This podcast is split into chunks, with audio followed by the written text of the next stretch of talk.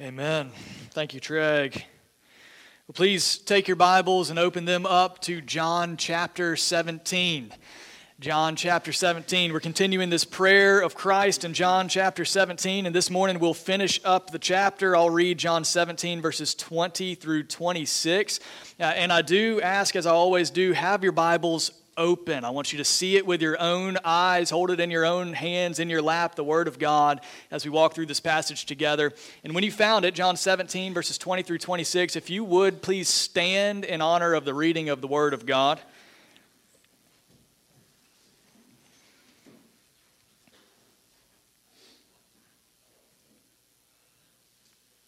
Jesus prays, I do not ask for these only, but also for those who will believe in me through their word, that they may all be one. Just as you, Father, are in me and I in you, that they also may be in us, so that the world may believe that you have sent me. The glory that you have given me, I have given to them, that they may be one, even as we are one I in them and you in me, that they may become perfectly one, so that the world may know that you sent me and loved them even as you loved me. Father, I desire that they also, whom you have given me, may be with me where I am, to see my glory that you have given me, because you loved me before the foundation of the world. O righteous Father, even though the world does not know you, I know you, and these know that you have sent me. I made known to them your name, and I will continue to make it known, that the love with which you have loved me may be in them, and I in them. This is the word of God. Let's pray once more. Father, we thank you for this word. We thank you for this prayer of Christ, and we pray, Father, that it would be answered right here in this church. God, would you make us one, even as, as you are one, Lord? We pray this in Jesus' name. Amen.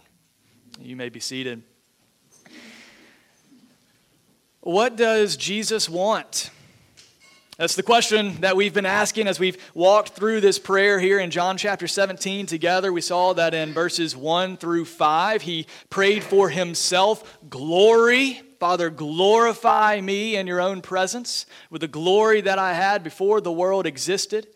We saw last week in verses 6 through 19, he prayed for these 11 men, these 11 disciples. So many precious gifts that he prayed for them. He prayed uh, for their perseverance that they might have his joy. He prayed for their protection, he prayed for their holiness. And now, here at the end of this prayer, in verses 20 through 26, we see he's praying for all those who will believe in him through the word of his disciples. This is a prayer for the global, universal church. It is a prayer for all believers from this point forward. This is a prayer for the Apostle Paul, soon to be Apostle Paul. This is a prayer for Lois and her daughter Eunice and her grandson Timothy. It is a prayer for Ignatius and Polycarp, for Athanasius and St. Augustine. It's a prayer for Martin Luther and for John Wesley. It's a prayer for Amy Carmichael and Adoniram Judson, for Lemuel Haynes and for Brother Yun. It's a prayer for Pastor Chad Moore at Life Park Church, for John Payne at Christ Church PCA. It's a prayer for me, and if you believe the gospel, church, this is a prayer for you. What do we learn about what Jesus wants for you in this prayer? What does this passage teach us about what Jesus wants for all of his people? Well, to answer it in just one word, church, Jesus wants for his people to experience unity. To say it another way, here's the main point of, of this prayer. This is the main point of this message is that the gospel produces supernatural unity in all who believe it. The gospel produces supernatural unity in all who believe it. And I want us to see this in, in two ways this morning. This will be our outline this morning if you're following along. Uh, the gospel produces unity both vertically and horizontally. Vertically and horizontally. Jesus wants you to experience unity both vertically and horizontally. First, Jesus wants you to experience vertical unity with God. Now, look with me starting in, in verse 20 to our passage again. Jesus says, Again, I'm not praying for the whole world. I have a particular people in mind here. I'm praying for those whom the Father has given me out of the world. I've prayed for these 11 disciples, and now, now I'm praying for all those who will believe in me through their words. See, Christ is on the road to the cross. He is getting ready to die in the place of sinners. He's preparing to rise from the grave. And then he's going to send his disciples out to go talk about this. To go tell everybody they come in contact with that there is a Savior who's come to the world, and that any who turn from their sins and trust in him can be saved. They will be his witnesses, we're told in Acts 1 8 witnesses of the glory of Christ in Jerusalem and in Judea and in all Samaria. They will be commissioned, Matthew 28, commissioned to go and make disciples of all nations, baptizing them in the name of the Father and of the Son and of the Holy Spirit, teaching them to observe all that I have commanded you. And Jesus knows that as these disciples go out preaching the word, scattering seed of the word, guess what's going to happen? Men and women, boys and girls from all over the globe, from Jerusalem all the way here to Allendale, South Carolina, will hear that message and believe.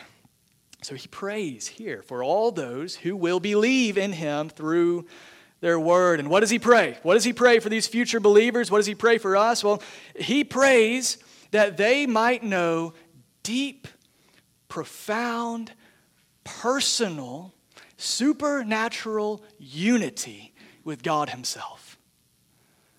Think about this. And this is, this is what it means to be a Christian.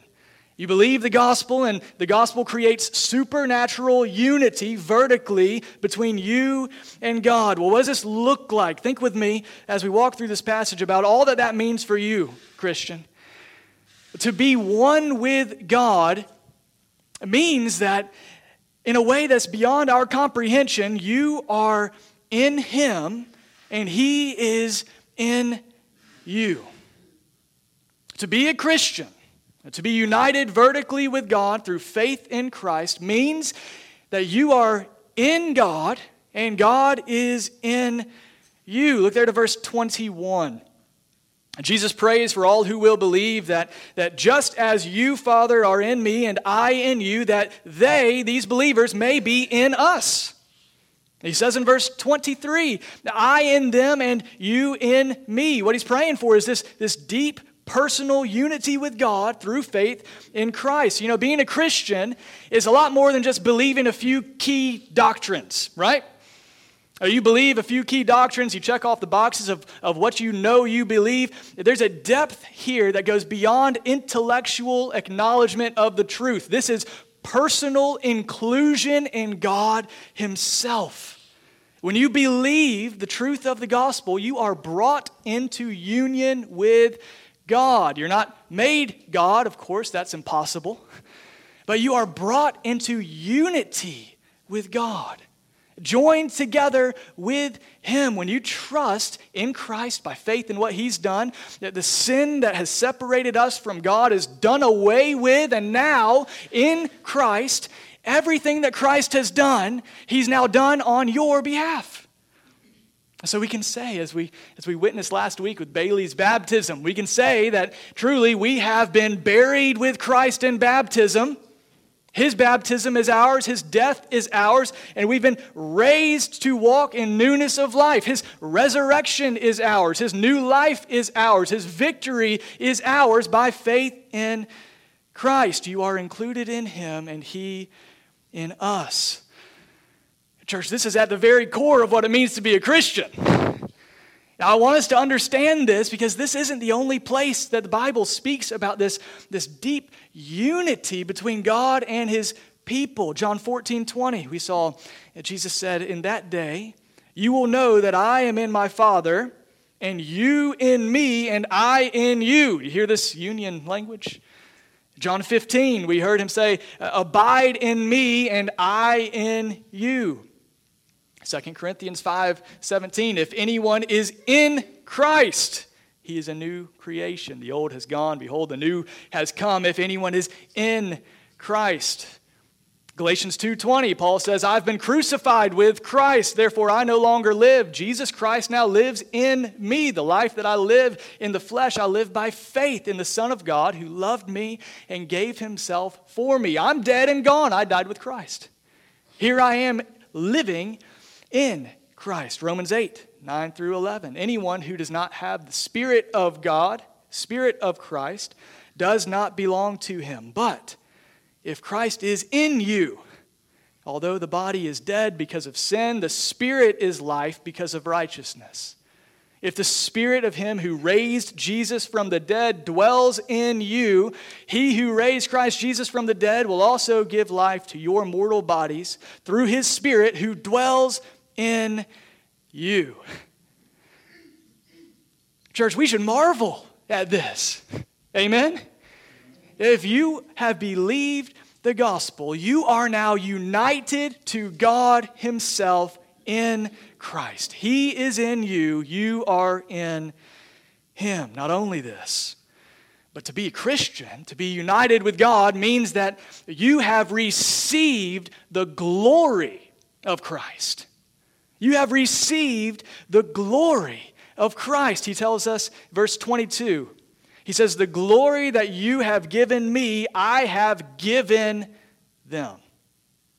You remember last week from chapter 17, verse 6, he says, I've manifested your name to the people you gave me out of the world. This, this manifestation of the glorious name of God, so that it might be seen and, and enjoyed and believed and trusted and worshiped. That's what Jesus came to do.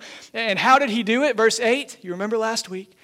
For I have given them the words that you gave to me the words, and they have received them and have come to know in truth that I came from you, and they have believed that you sent me. He manifested the glorious name of God through words. And so it is with us. God's people are, made God's people. If you're a Christian, it's because somewhere along the way, somehow, the glory of Christ was manifested to you through words. What does Romans 10 17 tell us? Faith comes through hearing, and hearing through the word of Christ. Yes. The glory of God and the gospel of Jesus Christ was, was shared with you, and by God's grace, you heard it and by God's grace, you were given eyes to see his glory. By God's grace, you received it. You were given a, a, new heart to, to receive it, to love it, to trust it. By God's grace, you believed it. You received the glory of God in the gospel of Jesus Christ. So now what does that mean? Well, now, what that means is that you personally, by faith in Christ, you personally are now partakers of his life.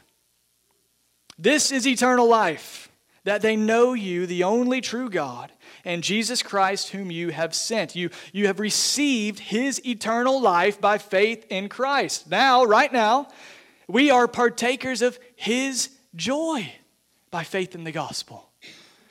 These things I speak in the world that they may have my joy fulfilled in themselves. Verse 13. Right now, we are partakers of his peace through faith in Christ. My peace I leave with you, my peace I give to you. The list goes on and on and on.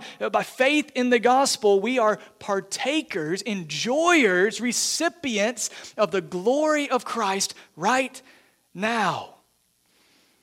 But you know, as wonderful as that is, all of that is just a, a small taste of the glory that's to come. Can you believe that? To be one with God, to be a Christian, means that you have the hope of the glory of Christ. Now in part, but then in full. Look there to verse 24. Verse 24.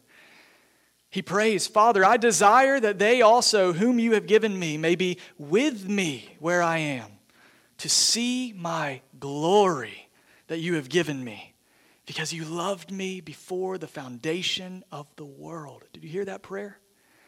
Father, I pray, I, desire that they would be with me where I am and that they would see the fullness of my glory. What a hope that lies ahead of us, church. You know, when I was younger, to be honest with you, when I was a kid, when I would think about eternity, when I would think about what in the world heaven would be like, I would get my mind going, and eventually, if I thought long and hard enough, I would get to a point where I would be bored out of my mind. Right? Am I the only one? You think about eternity. What in the world am I going to do with, with eternity? What is that going? What am I going to fill my days with? What am I going to fill my time with? It sounded boring to me. Let me tell you something, church. Every single joy, every single treasure, every single bit of glory on this side of eternity eventually will get boring. Either it will run dry or you will get tired of it. But the glory of Christ will never get boring. And our enjoyment of the glory of Christ in eternity will be, will be never ending. There's more to enjoy in His glory than all eternity can fill. We have all of, all of eternity to, to spend drinking ourselves full of the glory of God and the gospel of Jesus Christ. That's what lies ahead of all who are united to Christ by faith. The invitation of the gospel to our non believing friends is to turn away from all of these false, passing, fading joys and come find true, lasting life and joy in the presence of Christ, now and into eternity. What a gift! What a gift. Church, you know, gifts like this we know are not given flippantly. This is a, a gift of divine love. Last one here on this first point. Last one. To be a Christian, to be made one with God, is to enter into and to be personally loved by God Himself. Verse 26. He says, I made known to them your name, and I will continue to make it known. Why? To what end? That the love with which you loved me may be in them, and I in them. To know Jesus by faith is to know personally, know the love of God. To be a Christian is to enter into and to receive the very love that God the Father has for his own Son. Are you not blown away by that? That ought to, to drive us to our knees in worship, church. To know that we're, we're loved by God. It makes sense that God loves His own Son. He's perfect, He's flawless, He's eternal, He's, he's God Himself. But to know that God loves sinners with that very same love ought to drop us to our knees. But that's what it means to be a Christian.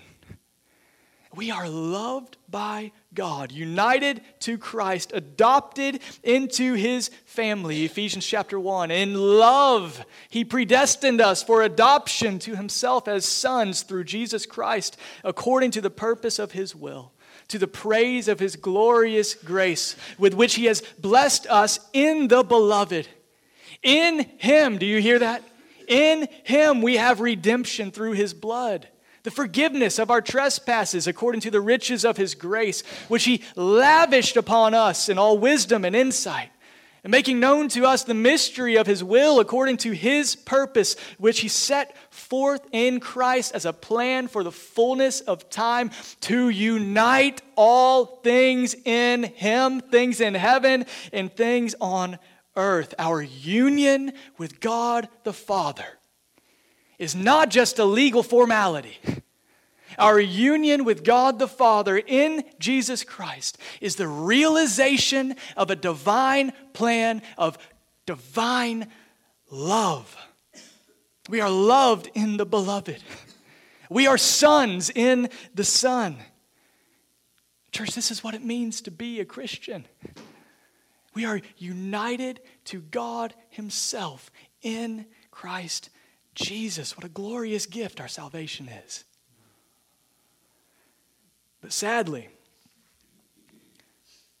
for many believers, this is where it ends for them. Sadly, for many believers, this personal, vertical, one on one relationship with God is, is where it ends for them. But I want, what I want us to see here in our second point in the rest of this passage together this morning is that if you can believe it, right, Jesus wants even more than that for his people. The aim of the cross of Christ is not just vertical union with God, although that is primary. The aim of the cross of Christ is also horizontal unity with all of God's people. Let me say that again. The aim of the cross of Christ is not just your personal, individual, vertical union with God. Is that that union would spill over and produce horizontal unity amongst God's people. Let's see this in our second point this morning. Second, Jesus wants you to experience horizontal unity with his people. Now, this is supernatural isn't it? Right?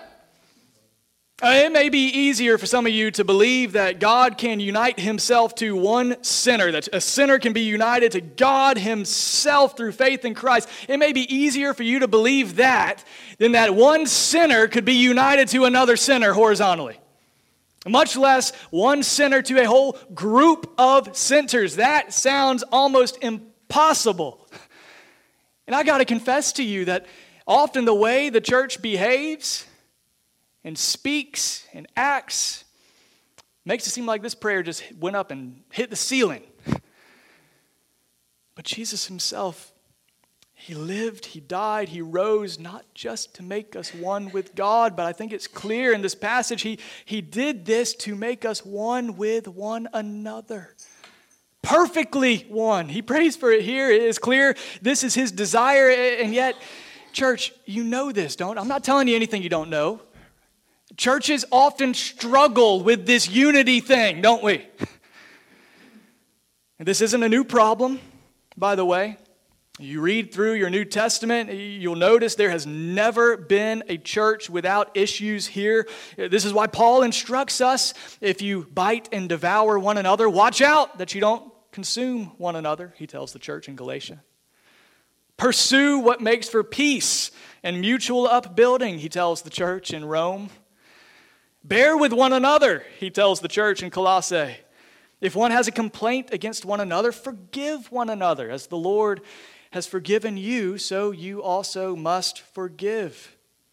Bear with one another. Again, he tells the church in Ephesus be, be eager to maintain the unity. He, he commands the churches, instructs us maintain it, protect it, guard it, work for it, uphold it, pursue it. Why?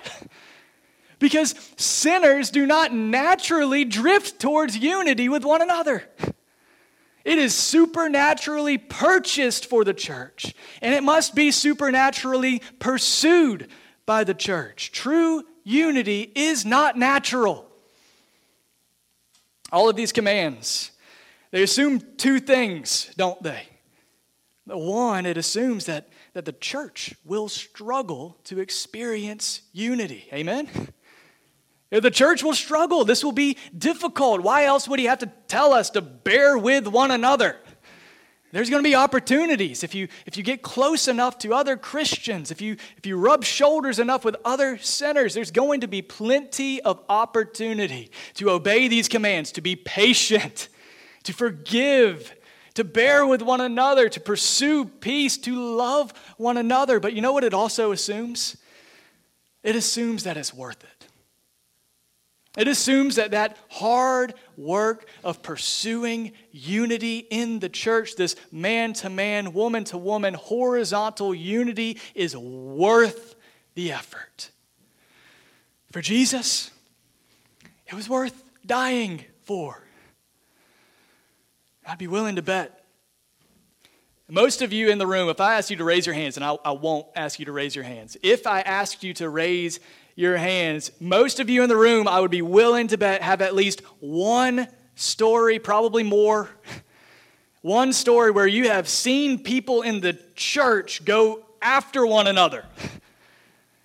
And maybe you have been personally harmed and hurt and affected by, by Christians. I know I have. You can't be a shepherd without getting bit by a few sheep. You can't be a shepherd without, without defending against a few wolves, right? But I know members, the church, this is, this is not uncommon to be engaged in this, this disunity that, that so plagues the church. And it makes us say things like, well, I love God, but I, I got a hard time with his people, right? I love Jesus, but I don't really like his people. I don't really love the church. And I, I, want you to know that if that is, is how you feel, it's okay to acknowledge that. It's okay to, to acknowledge the harm that's come upon you. It's okay to acknowledge some of the barriers that you might have to this horizontal unity.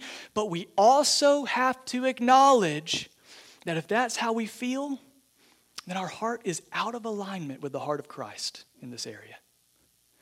It's the work of the Holy Spirit you know, to take our heart and to make it align with the heart of Christ. And so, if that's you, where you say, I just want me and God, I don't want these other people, I would invite you to pray. Lord, would you change my heart to look like the heart of Christ so that I might know the unity you've purchased for me on the cross? Listen again to what Jesus prays here, verse 20. He said, I do not ask for these only, but also for those who will believe in me through their word that they may all be one, just as you, Father, are in me and I in you, that they also may be in us. Verse 22 The glory that you have given me, I have given to them. Why? That they may be one. Even as we are one, I and them, and, and you and me, that they may become perfectly one. How close do I have to get to these people? I don't know. How close is God the Son to God the Father? Let's start there.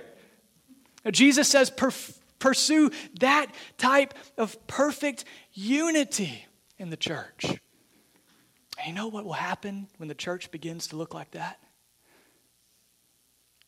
The world will see and the world will know that God Himself must have done that work. Look at verse 21. Look at verse 21. He prays that they may be one, just as you, Father, are in me and I in you, that they may also be in us, so that what? The world may believe that you have sent me. Verse 23 I in them and you and me, that they may become perfectly one. Why? So that the world may know that you sent me and, and loved them even as you loved me. Now, I want to spend some time as we close asking the question well, what does that look like practically for you, for us? Uh, maybe you've, you've attended church, maybe you've attended church all your life and you've never thought about church in this way. Maybe church for you has just been an event that you attend on your calendar, uh, and you've never really thought about this horizontal unity that Christ wants you to experience. I want to talk about four applications here. I think I'm going to have four. I had like 20 this week, but I'm trying to trim it down this morning for your sake to just four, okay? Number one is to ask yourself. I want all of you to ask yourself this question Am I connected with other Christians in such a way that is only explainable by a work of God? Am I connected with other Christians in such a way that is only explainable by a work of God? Is my, is my connection to other believers an apologetic for the existence and the work of God? Is my, is my connection to other Christians a, an easy on ramp to conversations with my non believing friends about, about the glory of God and the gospel of Jesus Christ? Do other uh, non believers in my circle say and, and wonder, just see how they love one another? That's a quote from, from a man named Tertullian. He's not from around here, Tertullian. He was, a, uh, he was an early church theologian in North Africa, and, and he wrote an apologetic against the pagans in the area, how distinct the church ought to be. And, and he imagined what the pagans might say as they look in on the church and marveling to see how they love one another, while all of us out here hate one another. To see how they're willing to die for each other while, while we're killing each other out here. See, the love of the church for one another ought to be an apologetic for the glory of God and the gospel of Jesus Christ. You know, one, one point of difference between the love in the church and those outside of the church might be that you have deep love for others who are not exactly like you. Right? Birds of a feather flock together. That's very natural. That's very worldly. But in the church, right, the world talks a lot about diversity, talks a lot about unity. They have no clue what they're talking about. In the church, we ought to have a true picture of unity in diversity. We're not gathered together because we all look alike. We're not gathered together because we're all the same age, because we have all the same preferences, because we belong to the same socioeconomic class. We are gathered together because we are belonging to Jesus Christ as Lord. We are in Christ, vertical unity. And that unity spills over to produce horizontal unity amongst every tribe, tongue, and nation. All who are in Christ by faith in the gospel. Application number two. Application number two. Speak well of other Christians. Speak well of other Christians, let no corrupting talk come out of your mouths, but only such as is good for building up, as fits the occasion, that it may give grace to those who hear. Ephesians 4:19. Speak well of other Christians. If our unity is meant to be an apologetic for the, the truth of the gospel, what does it say to the world when we tear each other down with our speech? And this applies both inside our own local church here as well as outside towards all other Christians. Speak well of those who are brothers and sisters in Christ. You know, the early church, again, the early church had a saying. Uh, they said, in essentials, unity, in non essentials, diversity, in all things, charity. Have you heard that before? In essentials, unity, and non essentials, diversity, in all things, charity. We need to understand what, what the essentials are that unite all Christians across the globe, what, what makes us brothers and sisters in Christ, those, those essential core tenets of the faith, the divinity of Christ, the sufficiency of the scriptures, the Trinity, salvation in Christ alone, by faith alone, for example. If you agree on the essential doctrines of Christianity, the Apostles' Creed that spells it out for us, we can disagree and we will disagree on a thousand other things, but we are family, like it or not. You are not my enemy. We share a common enemy. And we serve His cause when we hit one another with friendly fire. We need to understand what the core essential doctrines are of the faith that unite all of God's people. And we need to also understand and remember not everything is a core issue. Not everything is an essential issue. Not everything is worth dividing over. There are issues worth dying for, there are issues worth dividing for, there are issues worth deciding for, and there are issues that don't really matter at all, worth discussing for. And the good news is, of course, when we, when we make it to glory, all of this will become perfectly clear. We're going to be perfectly one, uh, partially because all of us are going to be corrected in all the many ways we're all wrong. But until we get there, we remain united in the essentials of the faith, but know that we won't be perfectly united in every matter of faith and practice. That's why different churches exist. That's not a bad thing. What's bad is when these different churches that are brothers and sisters attack one another. bring shame upon the cross of Christ in the way that we, we hate one another and speak about one another and, and cancel each other over some article written 10 years ago that we disagree with. I'm going to pick on my Presbyterian brothers for a minute, okay? But only because I hope you know I love them deeply, right? and in our theology, we're about 95% overlap, all right? Even our, our own statement of faith in this church, we have 18 articles in our statement of faith. That's what our membership agrees to believe. There's only two of those 18 that I know our Presbyterian brothers would disagree with. Uh, we are, are united. If they're not my brothers, I don't know who is, okay? So that disclaimer out there, right? We disagree on who ought to be baptized. Baptist, we claim that baptism is for believers, born again, regenerate believers, those who have professed faith in Christ and who the church affirms their faith in Christ. We baptize believers. Our Presbyterian brothers believe baptism is for believers and their children. We disagree on that issue. We have our, both of us have our feet dug in on this issue. We are not changing each other's minds. We love them, they love us. But I, I could not, in good conscience, become a member of a Presbyterian church on that issue so long as there's a healthy gospel preaching Baptist church in the area because that secondary issue is so important to the function of the church that I feel like I have to be uh, a member of a church that shares my conviction on that issue.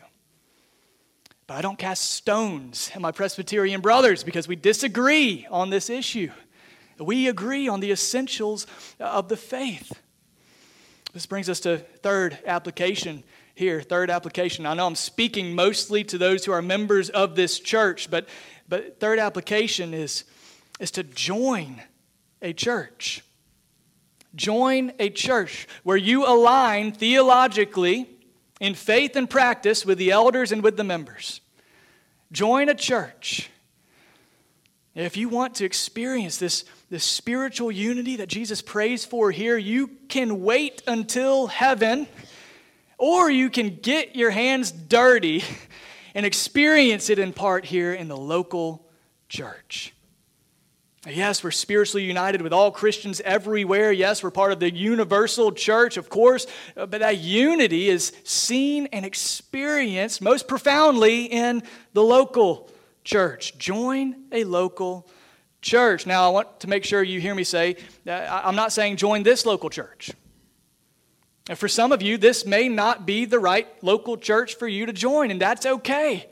Again, join together with a church that preaches the gospel where you align theologically, where you can sink your roots down deep and commit to the unity of the church. Ask yourself do these people believe what I believe about God's word?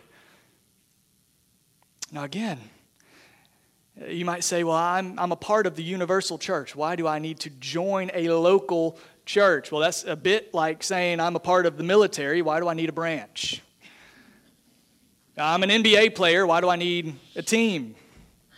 All right, let me flesh that out just for a moment. Say you just turned 18, you decide to enlist in the military, and now you can say, I'm in the military, but you know what the next question is going to come out of somebody's mouth when you tell them that? Well, which branch? Are you Marines? Are you are you Army? Are you, are you Navy? Are you Air Force? Now, sure, you're all connected, you're all fighting for the same cause, but there are specific groups, and you have to decide what branch you're going to commit to, and then, well, within that branch, what, what division? Right? What, what company? What squad? Who are you accountable for? Who are you accountable to? Who's your general? Who's your sergeant? And nobody in the military second guesses this. Nobody in the military says, Well, now I belong to the military. I don't have to belong to a branch. I don't need a sergeant. I'm, I'm fine. I don't need anybody looking out for me. I don't need to look out for anybody else. The military understands this, but sadly, many Christians do not. When you are enlisted in the people of God, when you have believed the gospel, you are now a part of the universal global church. You are spiritually united with all of God's people. But at the same time, you are not equally accountable to all of God's people. You can't be. I am not a pastor of all of God's people everywhere. When I go to a coffee shop and I see 10 people with their Bibles open, I am not all of their pastor. I am your pastor, church. And you are members of, of one another. So, again, not necessarily this church, but join a local church. And when you do, last application here, last application, commit to a local church. Would you commit to one another in a local church? How often have you heard me say that, that the church is not primarily an event that you attend, it's a family that you are invited to be a part of. When you, when you join a local church, I hope you understand it's not like joining Sam's Club, it's not like joining a local gym. You are becoming a member of a body or you, you are accountable now to the other members. You are, are, integrated in. Your gifts are now serving for the good of the body, and their gifts are serving you as we seek to build one another up in Christ. Join a church where you can plant yourself and commit. And again, it doesn't have to be here. Not everyone will, will be uh, wanting to join this particular church. That is okay. But for our members here, we have a, a covenant that defines what membership looks like for us. I was looking at it, it's hanging right there in the, the lobby as you walk in, our church covenant. And this spells out our horizontal commitments to one another. As, as people ask, well, what does it mean to be a member of Seawee Bay? This is what it looks like. I want to, as we close and prepare to come to the table together, remind ourselves of these commitments. Commitment number one, do you remember what it is? We will pursue unity working and praying for the unity of the Spirit in the bond of peace. We will walk together in Christian love. We will regularly gather together. We will share Christ with those who, who have not yet heard. We will put each other's needs above our own. We will commit to holiness. We will follow God's design for His church.